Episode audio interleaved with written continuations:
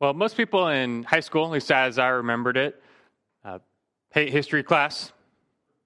I think there's European history in 10th grade and then American history in 11th grade.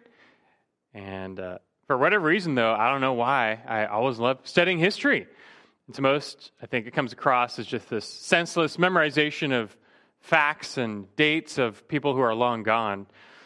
But I was always just fascinated by ancient civilizations, how they lived, what they knew, what they believed. And there are some really unbelievable but true stories of the rise and fall of nations in, in history. And you, you get a, a bit of that in the Bible, obviously, specifically concerning the nation of Israel. The Bible has some pretty meaty historical books. You just, you just put together First, Second Samuel, First, Second Kings, First, Second Chronicles. Altogether, it's 167 chapters. It's, it is a lot of uh, history in there. Many avoid that part of the Bible. Perhaps they find it like high school class, just boring history, dates, people who are long gone. But that's where the Bible's version of events is, is doubly enthralling. I mean, for one, just a lot of the, the stories contained in Scripture are pretty action packed and, and gripping. But at the same time, it, these aren't just plain stories, and this isn't just plain history. These records all have a point. Because in Scripture, we're not really learning the history of Israel, we're learning the history of God and his relation to the world. And that, for any Christian, that should be enough to pique your interest. I want to know the history of this God and his interaction with this world. And that's what Scripture gives us. It doesn't always mean things go well. History records the rise and fall of every ancient civilization, and Israel is no exception. And that's what you get in the books of 1st, 2nd Kings, which we come to study tonight. But Israel's rise and fall are unlike that of any other nation.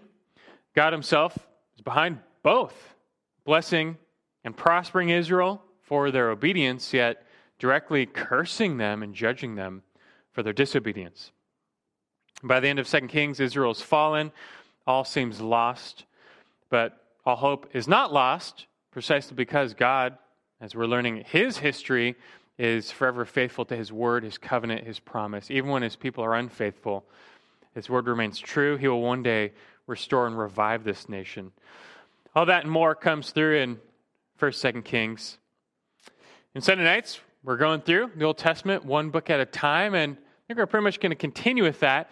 I thought about doing First, Second Samuel together, but they proved too much.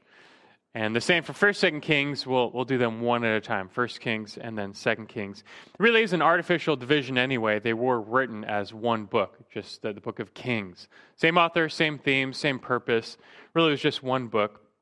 And treating them separately gives us a little extra time to slow down and actually get into the text and at least survey some of the key passages. It's something I like to do you just study just pure background. You're really talking about the Bible. You're not really studying the Bible, and I want to try and get us at least into some of these passages. Although we still have a lot of ground to, to cover.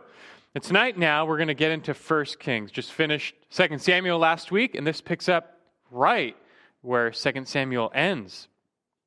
David, the king, he's not died yet, but he's in his final days. He's going to transition to Solomon.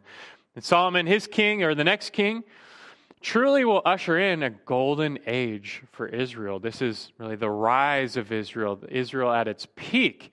We see the reign of Solomon. It's the first half of First Kings. Things, in a sense, go well.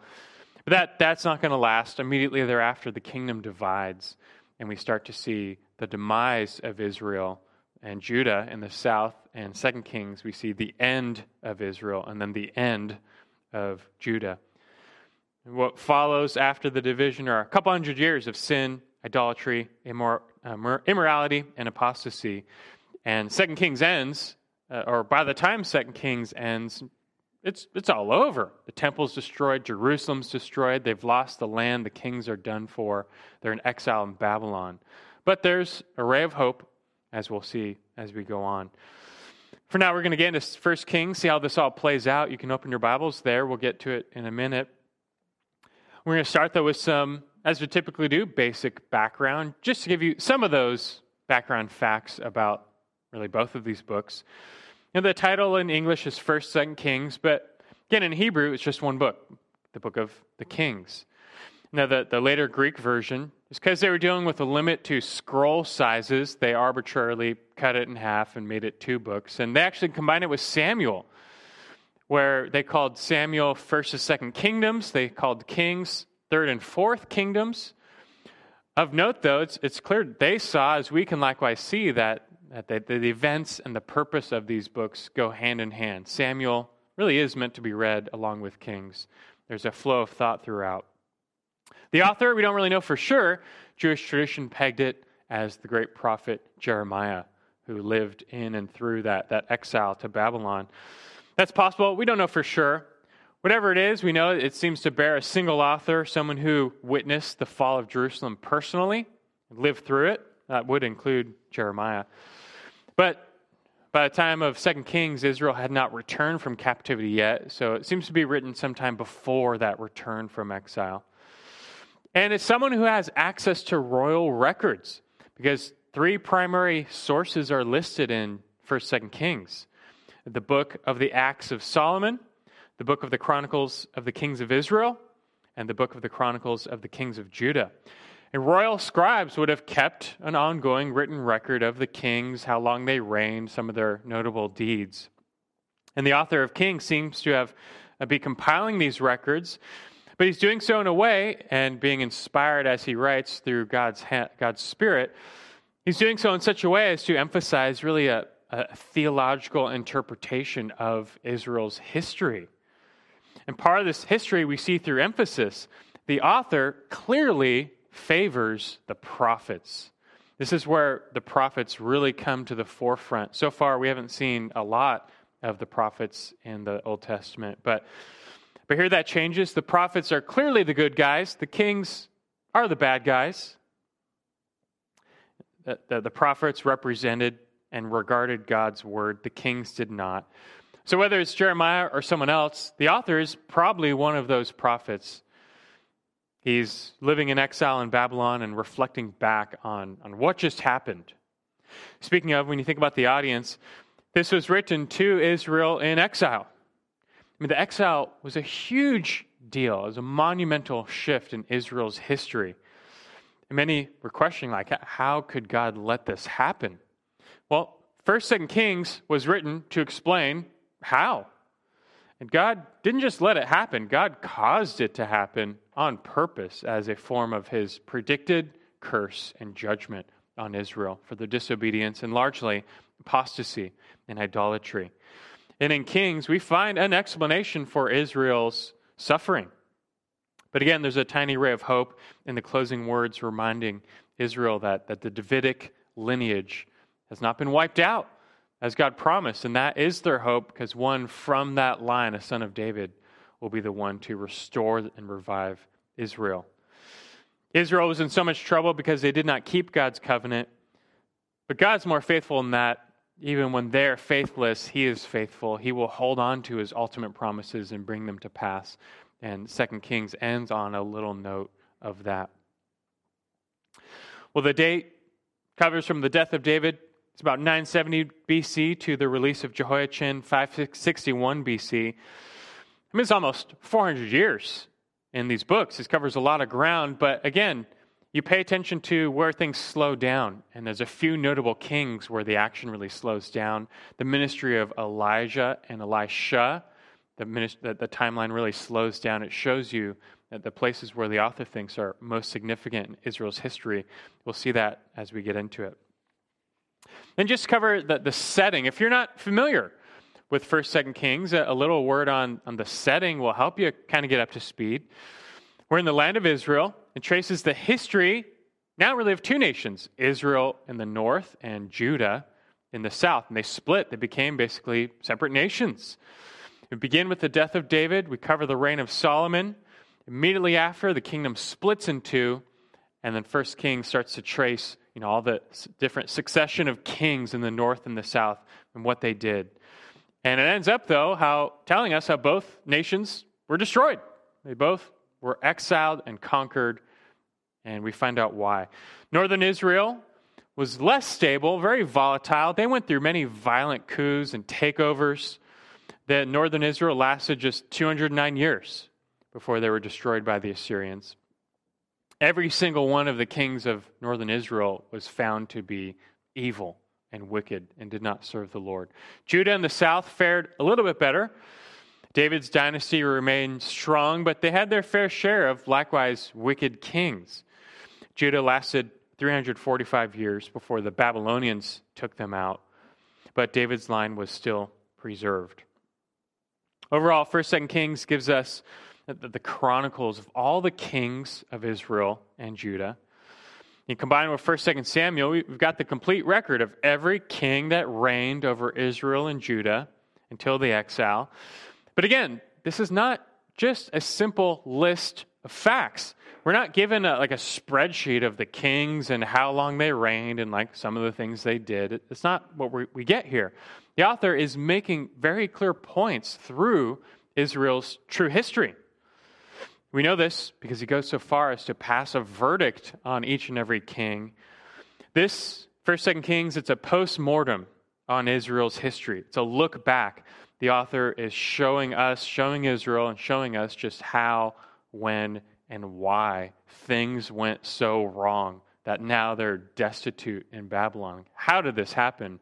Well, you're going to find out that you don't ever do this again, that you don't ever make these mistakes again. He's going to explain. That's what we get in 1st, 2nd Kings. That's going to bring us right to the purpose. We're going to do another little synopsis, take, you know, take you through an outline of the book. But I think, again, like we did with 1st, 2nd Samuel, I think it's better to expose you to the author's purpose before we get into some of the details. We already hinted at it, but why was 1st, 2nd Kings written? What's the point? It's not just a record of events. The royal record already existed. But the author is, drawing on some royal records for, for the history of the kings, you know, who reigned when and for how long, all, all the data. That's fine. But this author, this prophet, is giving a theological interpretation of these events and all the kings. He's writing after the fact. That's obvious. He talks about the fall of, of Jerusalem. He's writing after the reign of the kings. So the time of the kings is no more. They've been deposed.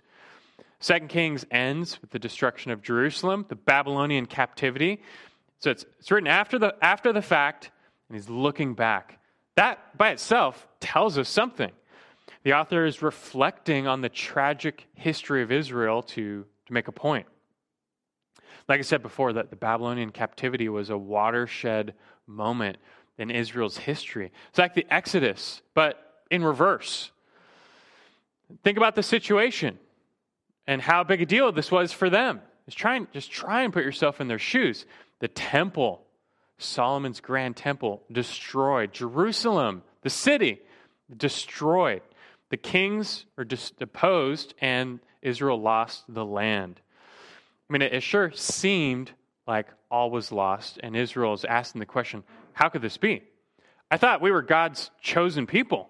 I thought He promised us the land and promised us kings and all this. Like, how, how on earth could God let this happen? This was a huge identity crisis for national Israel.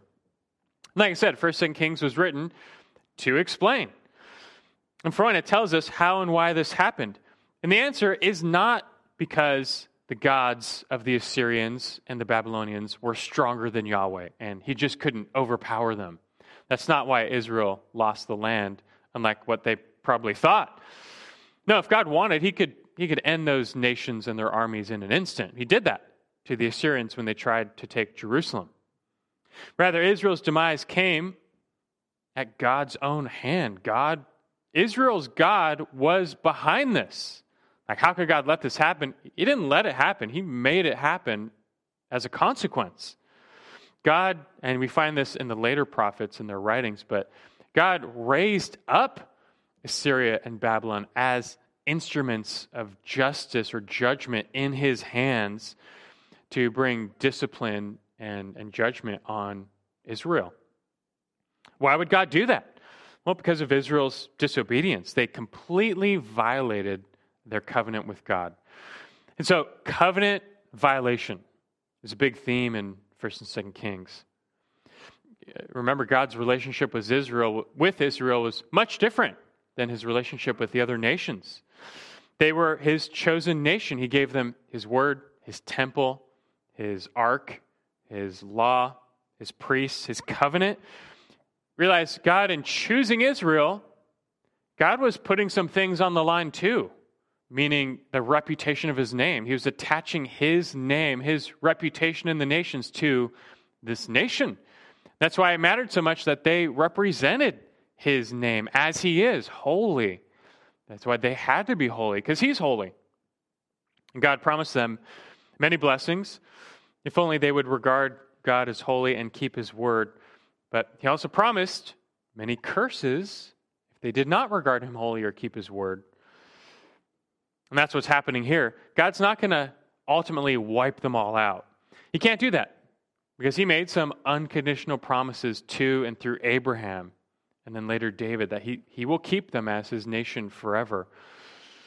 But that doesn't mean they'd be immune from discipline. Curses would come with their disobedience. That's what we see in 1st, 2nd Kings. Israel is not holy.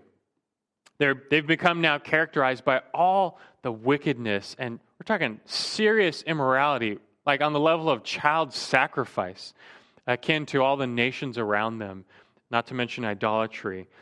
And God's patience was long, like hundreds of years long, but it, it comes to an end, and they are deposed. So, First and Second Kings was written to, to convict Israel for their apostasy. They brought this destruction on themselves by turning their back on their God and, and violating his covenant. I mean, God sent them many prophets. That's another huge theme here. The ministry of the prophets comes front and center.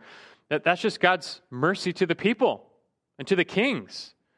God left them a witness. He, he gave them his word. He called them to repent and return.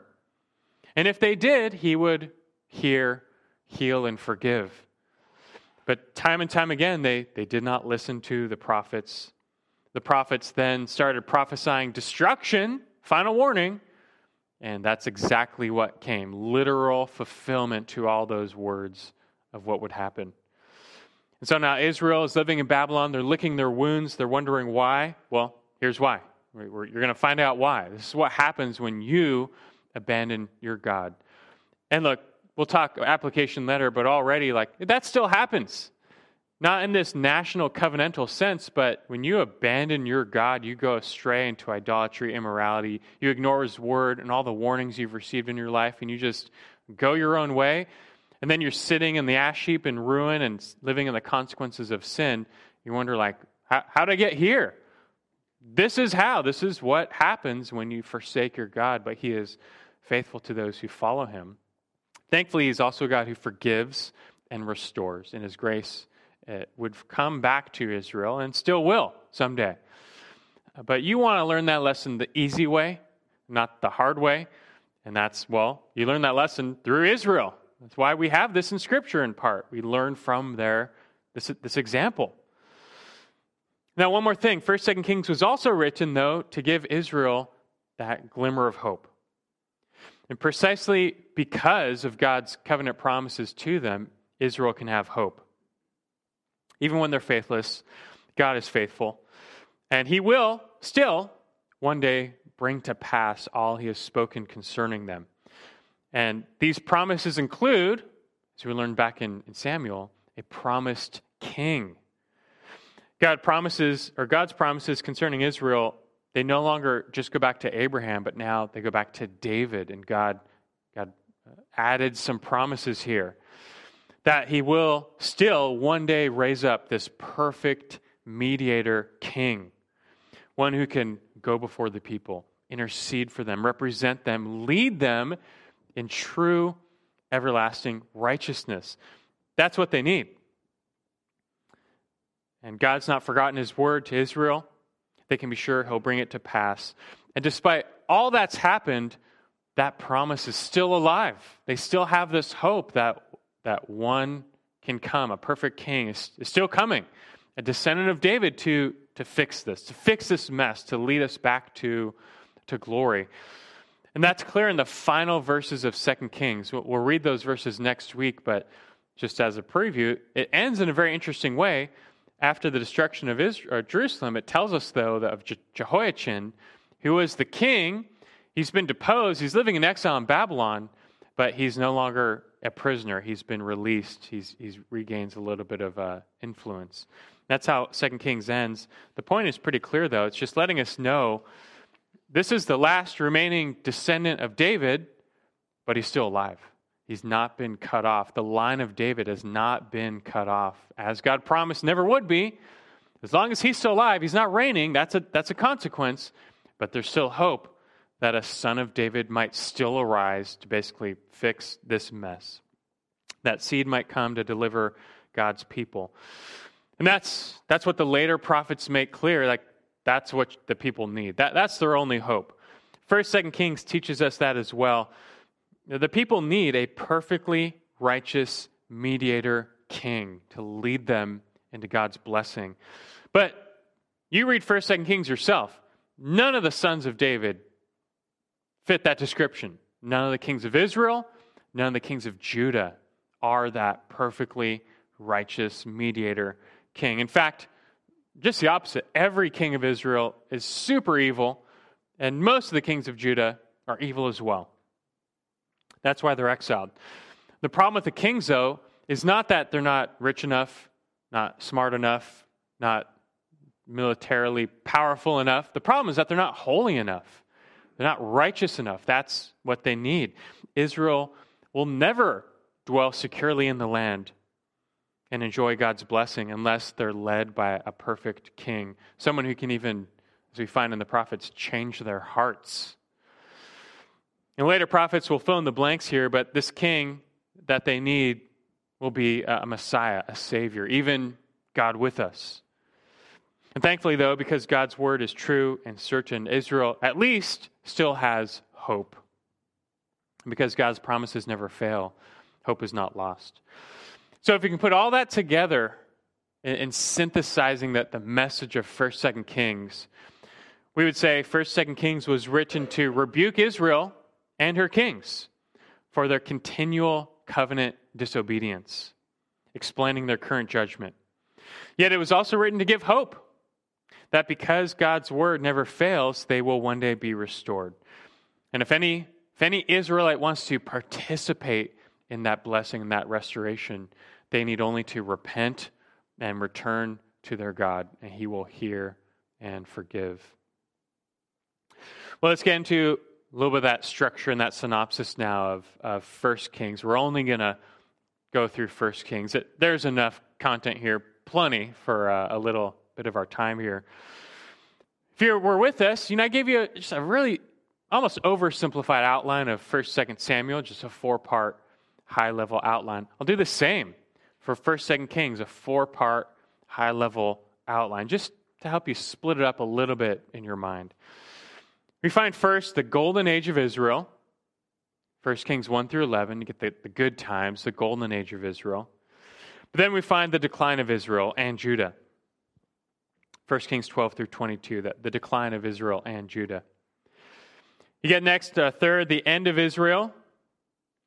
2 Kings 1 through 17, that this is where you just see Israel, northern Israel, they're over. 2 Kings 1 through 17. And then lastly, the, the end of Judah.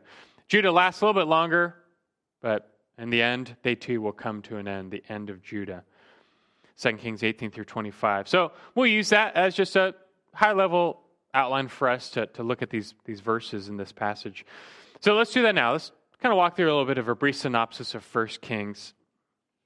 And let's start with the good stuff the golden age of Israel, the, the first 11 chapters. You know, I guess for time, you can go to 1 Kings chapter 3, and we'll, we'll get there in a second. 1 Kings 3. So, the first couple chapters, we learn of the death of David. King David comes to the end of his years. Solomon, his son, will take over, despite Adonijah's attempt to become king. Now, we find like David, Solomon, he's not, he's not conspiring to steal the throne. If he will become king, it will be God's clear will, and, and, that's what ends up happening. It is God's will that Solomon becomes king. The kingdom is consolidated, his rule is consolidated, and it's established firmly in his hands. And at first, we see Solomon acting like a, a wise, gracious, yet just king.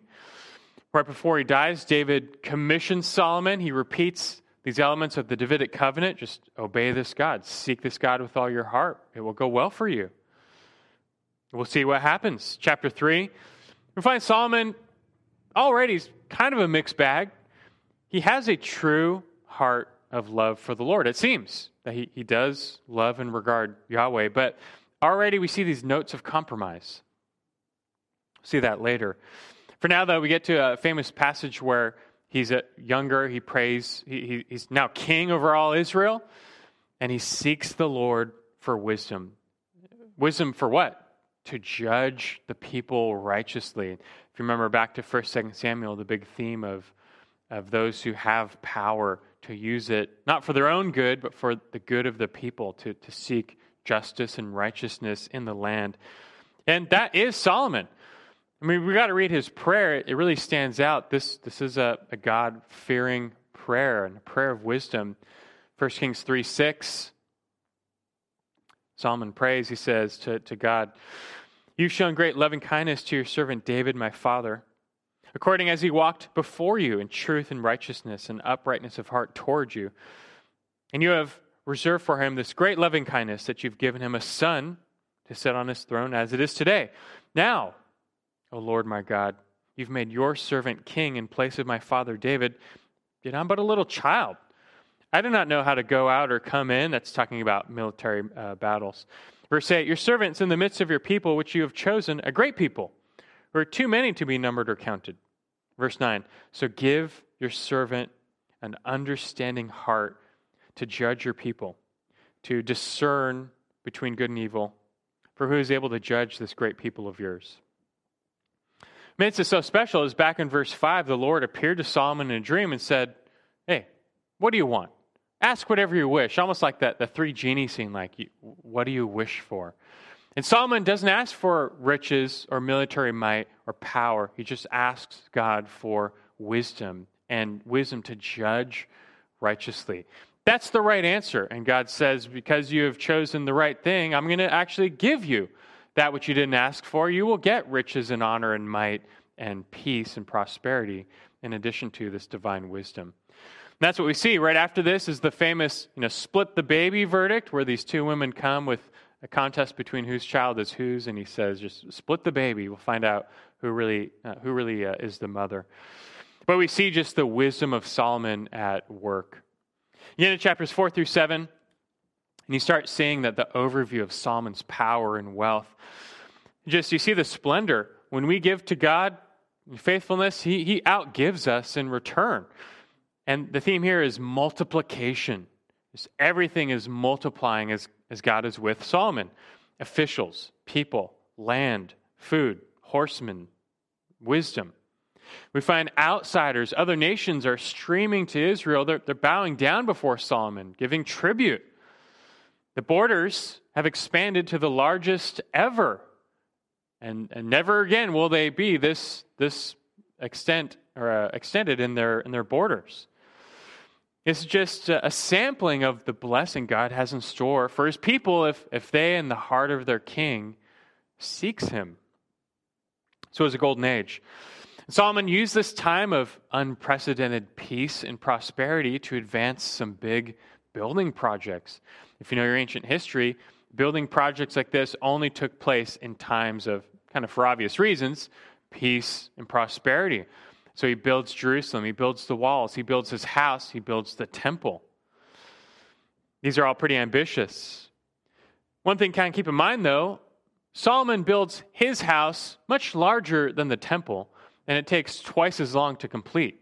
The royal palace gets a lot more attention than the temple. Temple's still big and grand, but his house is even bigger. Might be already a little hint that Solomon is a guy who's being allured with the power and the glory, perhaps getting to his head more than it should. By the end of chapter 7, though, the temple is finished. Chapters 8 and 9, big chapters that the dedication of the temple, now that the temple comes into view.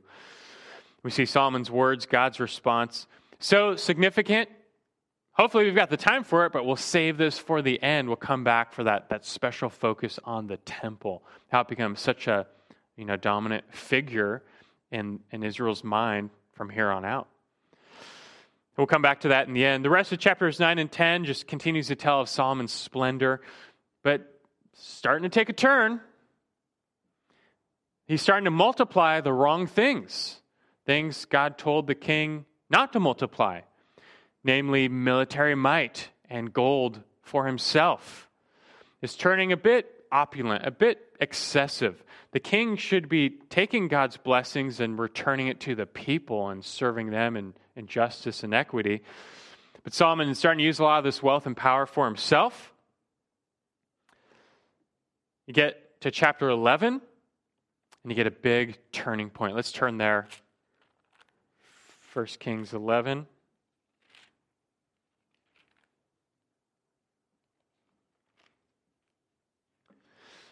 If you recall, David's turning point came in 2 Samuel 11. Solomon's turning point comes in 1 Kings 11. Does that mean anything? No, it does not. The chapter divisions were added later. They're arbitrary, but it's just something to, to think about.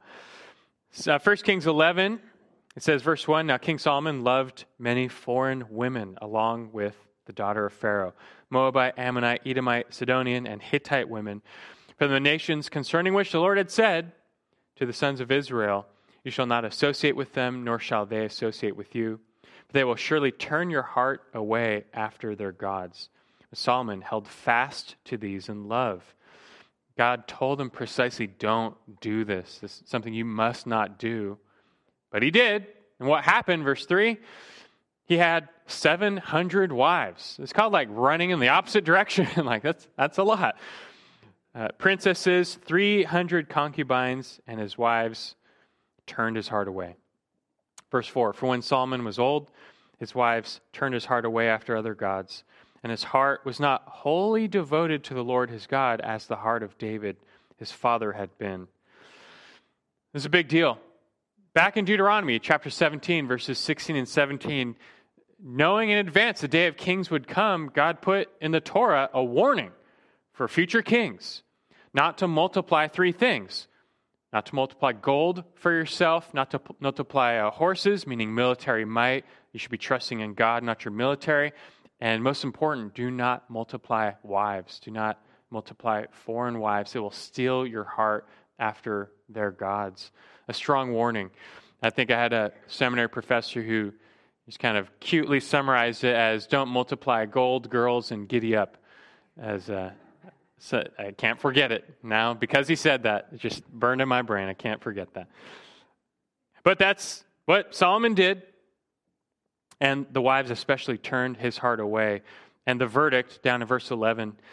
So the Lord said to Solomon, Because you have done this and you have not kept my covenant and my statutes, which I have commanded you, I will surely tear the kingdom from you and give it to your servant.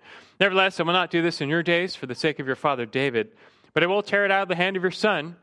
However, I will not tear away all the kingdom, but I will give one tribe to your son for the sake of my servant David and for the sake of Jerusalem, which I have chosen.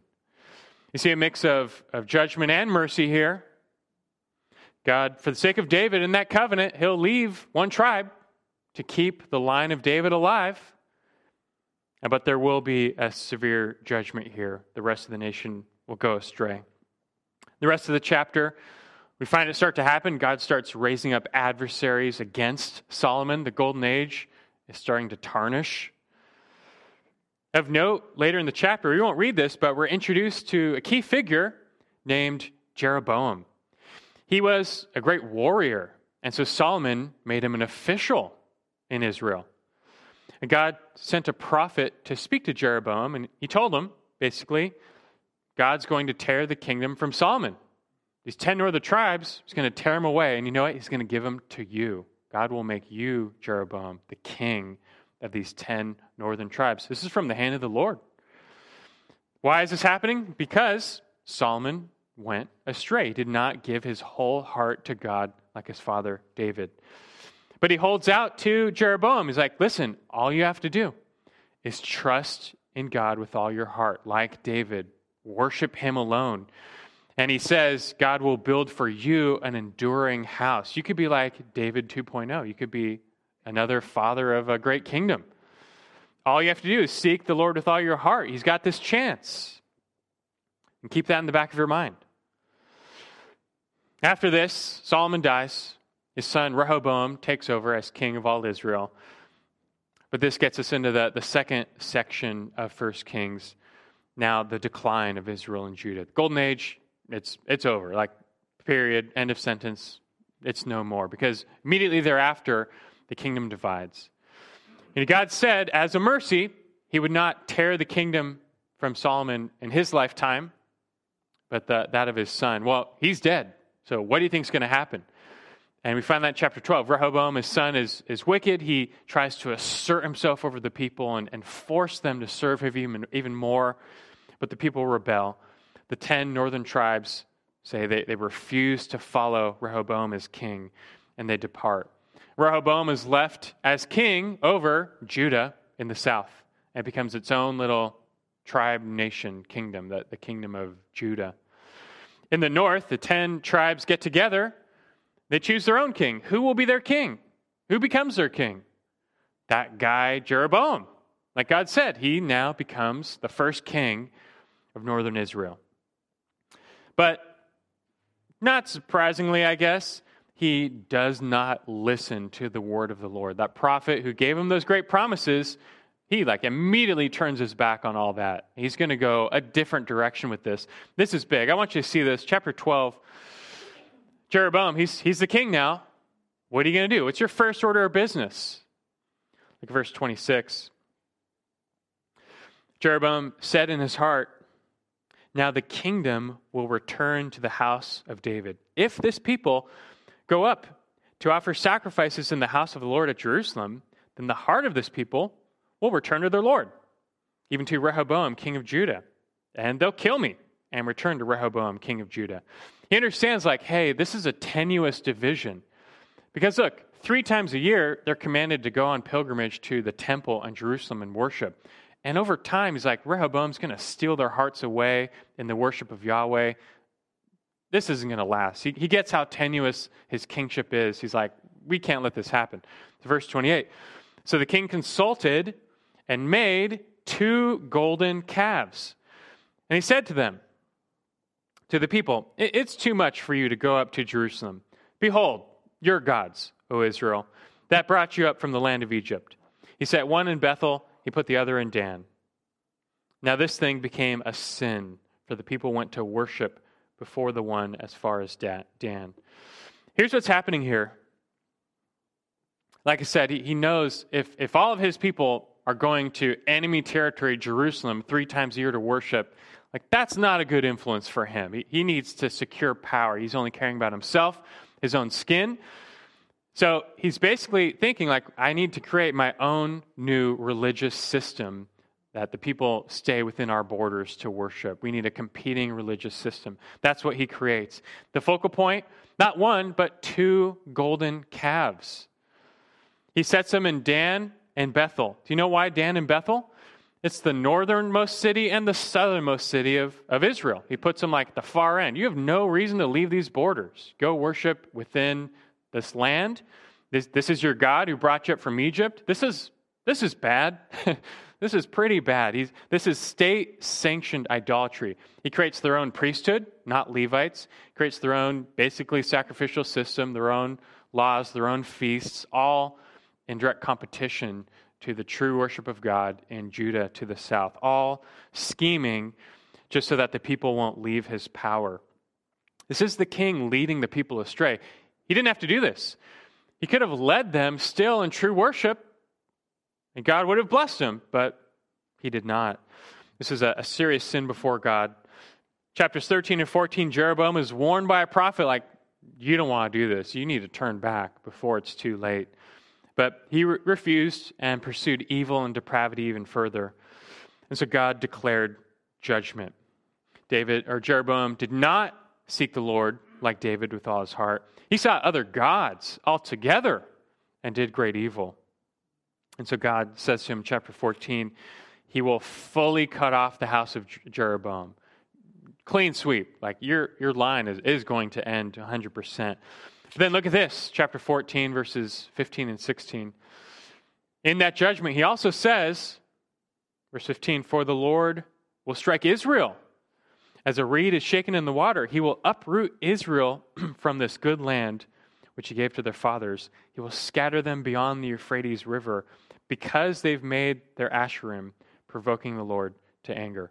He will give up Israel on account of the sins of Jeroboam, which he committed, and with which he made Israel to sin. Think about that. This is the first king. This won't happen for 200 years, but from the very first king, and because of his deeds, God prophesied and promised, you're going down. This kingdom will end. You're going to be exiled. You'll lose the land. Why? People earn their share of the blame. They went into idolatry as well. But look, he says this also is on account of the sins of Jeroboam. That's how serious God takes the, the king and the kingship as a mediator, a representative of the people. That God takes worship seriously. And we learn, well, already before it happens, why it's going to happen idolatry, forsaking this God. He does not take that lightly. That, that command is a big command. You shall have no other gods before me. When God said that, he meant it, and he's going to let them know.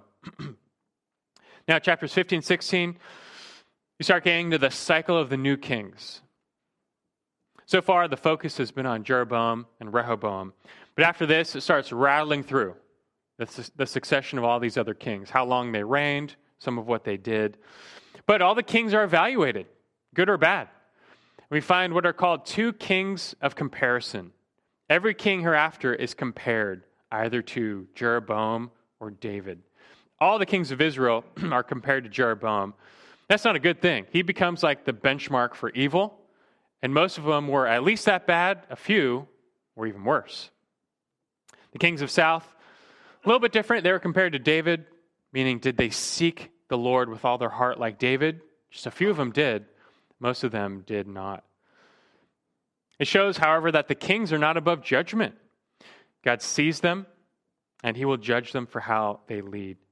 We go through many cycles of the kings now, north and south. It goes kind of fast, but then we get to a new king in the north, and it's going to slow way down we have a, a new, especially wicked king. His name is Ahab. we find him at the end of chapter 16. and the early verdict on him, he's going to be even worse than Jeroboam. And he proves that he will be. He'll be like a new benchmark for evil. This is Ahab in the north. You get to chapter 17, and with Ahab, we're also introduced to the greatest Old Testament prophet, Elijah and it slows way down, focusing on Ahab and Elijah, mostly Elijah. Now, the kings should have been serving God and the people, but they weren't. And so God sent them prophets to rebuke, to convict, to speak the truth. Elijah was the greatest of all the Old Testament prophets. Never wrote anything down. He's not one of the writing prophets. We only learn really in First, Second Kings of Elijah and Elisha.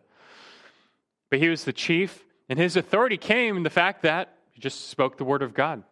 As a prophet, God was speaking through him. And all the miracles of Elijah, from the, the, the creating of a drought to the raising of the widow's son, they are meant to show really the power of God's word through Elijah. He really is a true prophet. He's speaking the word of God. And that word is always true and powerful and effective, meaning you better listen this is truly God's word, you had better listen to this word. But of course, the king doesn't. Chapters 18, 19. Wicked Ahab doesn't listen. He doesn't like Elijah. He wants to kill Elijah because he keeps bothering him and convicting him. And so you get the big showdown. You probably are familiar with this that Elijah versus all the prophets of Baal on Mount Carmel, that the showdown. Who's let's find out who has the real God here. Who can call down fire on this altar and the prophets of Baal can't do anything. But in a, an amazing miracle, Elijah prays and, and calls down fire from heaven to consume the altar, just showing this is the one true God. Now, at stake here is God's name, but God shows himself great. Even still, though, Ahab is hardened. And his wife Jezebel is even more hardened. Even after this event, she resolves she's going to behead Elijah. It's like she, she's not going to let him live. She resolves to kill Elijah. So he flees. Elijah, the great prophet, has his own moment, kind of like Peter, of weakness and despair. He flees. He fears, and he genuinely thinks he's the last remaining believer in all Israel. Like, who's left? Who's left that actually worships Yahweh alone? He thinks he's alone. He feels it's over. All is lost. But God is gracious with them. He encourages him, he restores him, and God tells Elijah, No, I, I still have 7,000 who have not bowed the knee to Baal. In one sense, that's a good thing. God is, is faithful to preserve a remnant. In another sense, that's not a lot when it comes to the whole nation. There's just 7,000 left. Nonetheless, God will be faithful to preserve a remnant to the end. And God tells Elijah, Don't worry about Ahab. I'm taking him out too. And that's the rest of, of the book, chapters 20 through 22. That's what happens. Ahab is wicked. Jezebel, even more wicked. She has no sense of justice. The final verdict, you know, chapter 21, verse 25. It says, Surely there was no one like Ahab who sold himself to do evil in the sight of the Lord because Jezebel, his wife, incited him. A little lesson there on your influences, whom you allow to influence you. But Elijah pronounces judgment on them both. It all comes to pass literally. First Kings ends with the death of Ahab. Another prophet warned him, don't go to battle, but he didn't listen. That theme just carries through these prophets are speaking the word of God. God's word, it's, it's true, it's serious, it never fails. You, you're given a chance. Listen. This is your chance. It will go well. There's blessing if you just heed the voice of the Lord, but, but Ahab doesn't, and words never fail. And First Kings ends here. It's an arbitrary division, but I think it's, it's plenty for us to, to finish for now. Know, it's not too late to, to turn the ship around for Israel and Judah, if they would just heed the voice of the prophets and the word of the Lord and seek this Lord with all their heart, like David, like it would go well for them. They would find a kingdom of, of peace and prosperity and security and blessing. But you read Second Kings, you find that that is that's just not what, what's going to happen. Well, before we finish here, I think we can squeeze in a, a little bit of a special focus because the temple is just such a big object, focal point in the remainder of Israel's history. Even after it's destroyed, it's eventually rebuilt. In the time of Christ, there was a second temple, and just understanding the temple itself is a big deal. We don't have a lot of time, but go back to chapter 8, and let's just cover a little bit of the temple and what it means for Israel.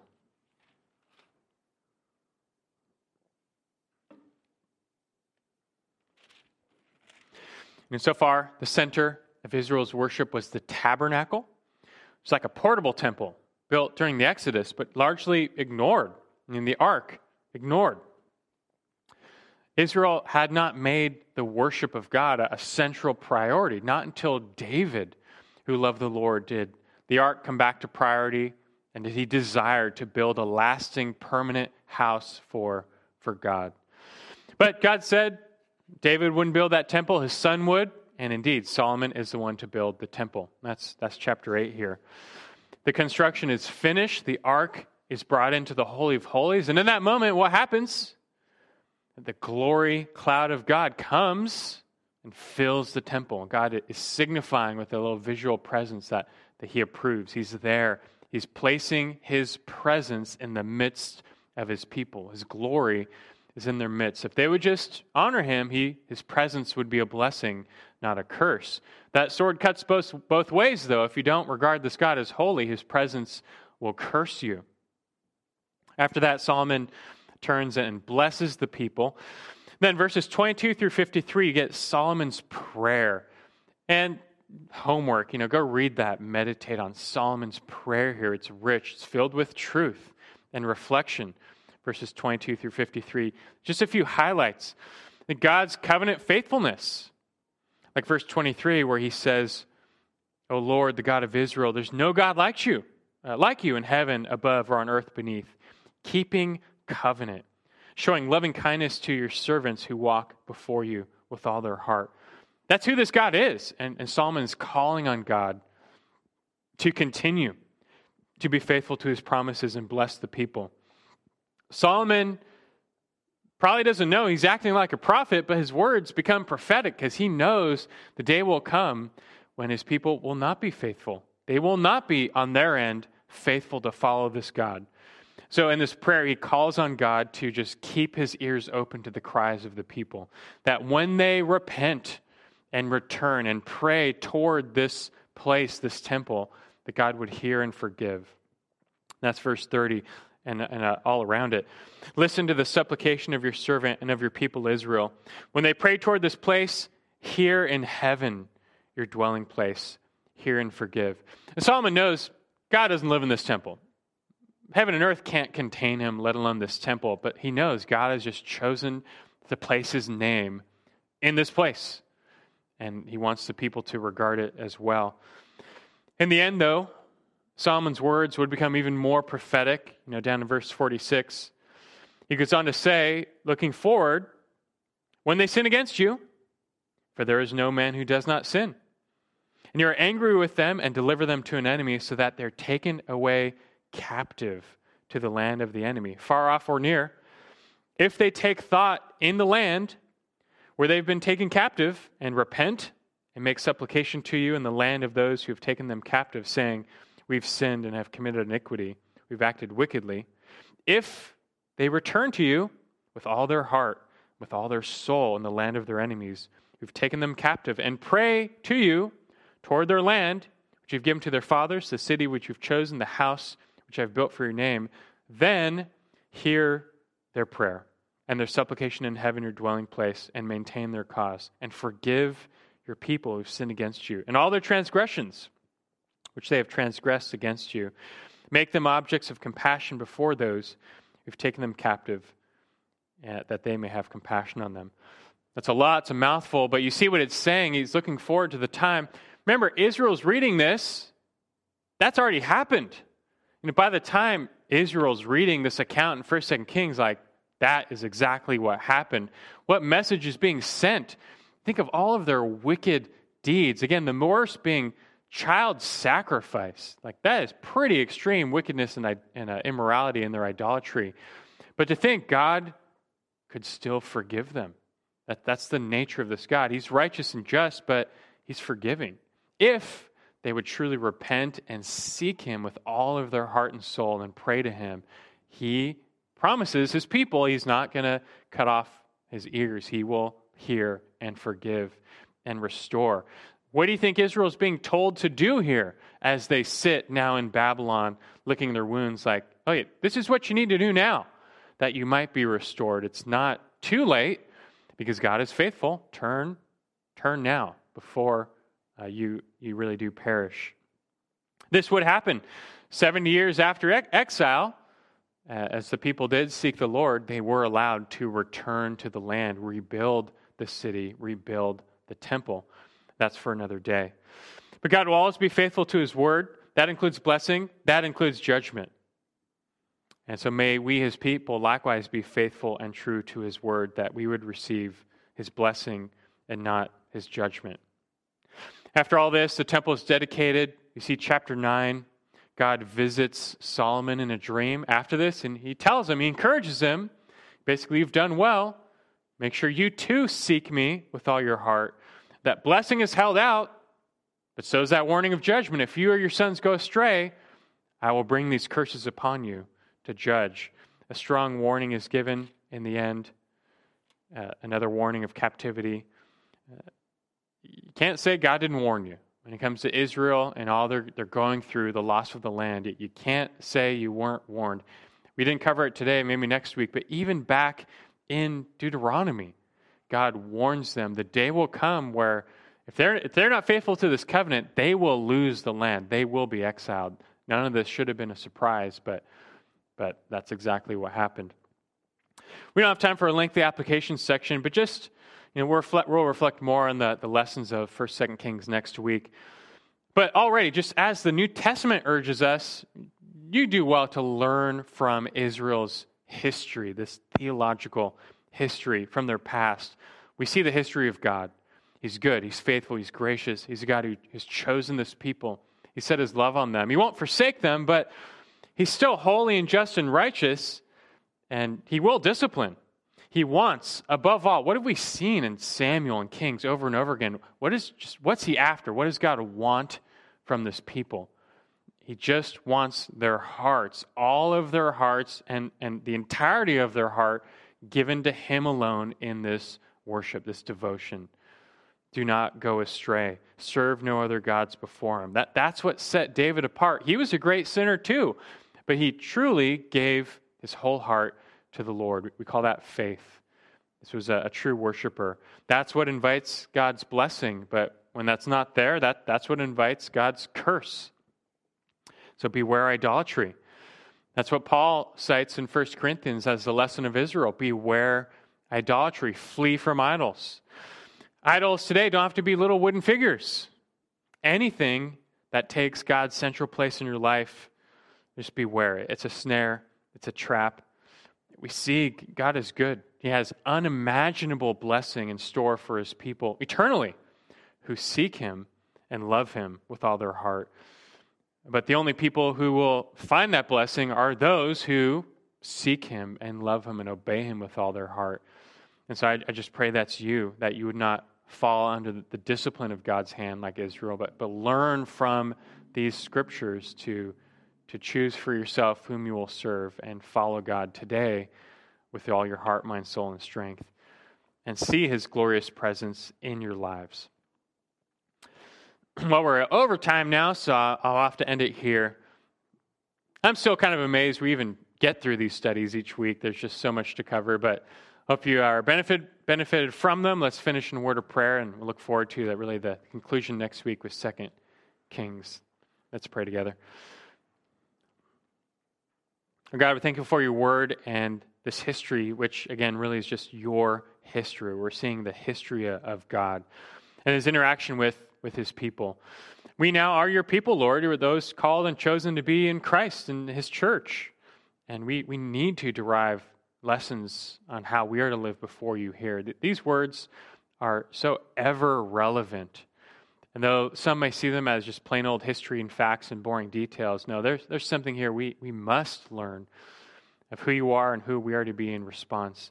Seeing your great grace with which you've chosen us and the lengths to which you went to save us in Christ, to, to purchase us, and even give us new hearts, we especially have no excuse to not serve you and follow you and love you with all of our hearts and seek you. We fall short too, like Solomon said, there's not a man who's not a sinner, but, but we thank you for your grace and your mercy, and that we can go to you and be forgiven. May all this just continue to elicit greater love and devotion. Help us, Lord, to put on this heart that is, is just entirely devoted to you, that, that we don't hold back, that we don't keep and guard our heart for something else. Like Solomon, turn our hearts away to some other thing, but may we just be purified in hearts that love you above all else and pursue you. And then we will enjoy your blessing and peace in this life and then the life to come. To purify us as your people as we learn from your word. In Christ's name we pray. Amen.